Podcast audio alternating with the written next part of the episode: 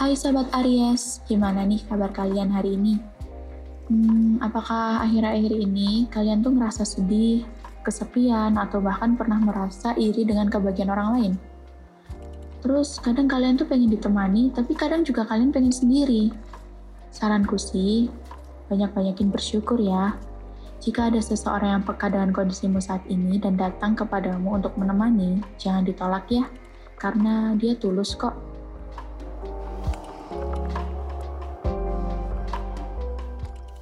Percintaan untuk Aries Softbird. Jangan biarkan orang ketiga menyelinap masuk ke dalam hubunganmu dengan pasanganmu, karena sepertinya dia melihat keretakan dalam hubunganmu. Tunjukkan kepada dia bahwa hubungan kamu dengan pasanganmu baik-baik saja dan segera selesaikan masalahmu.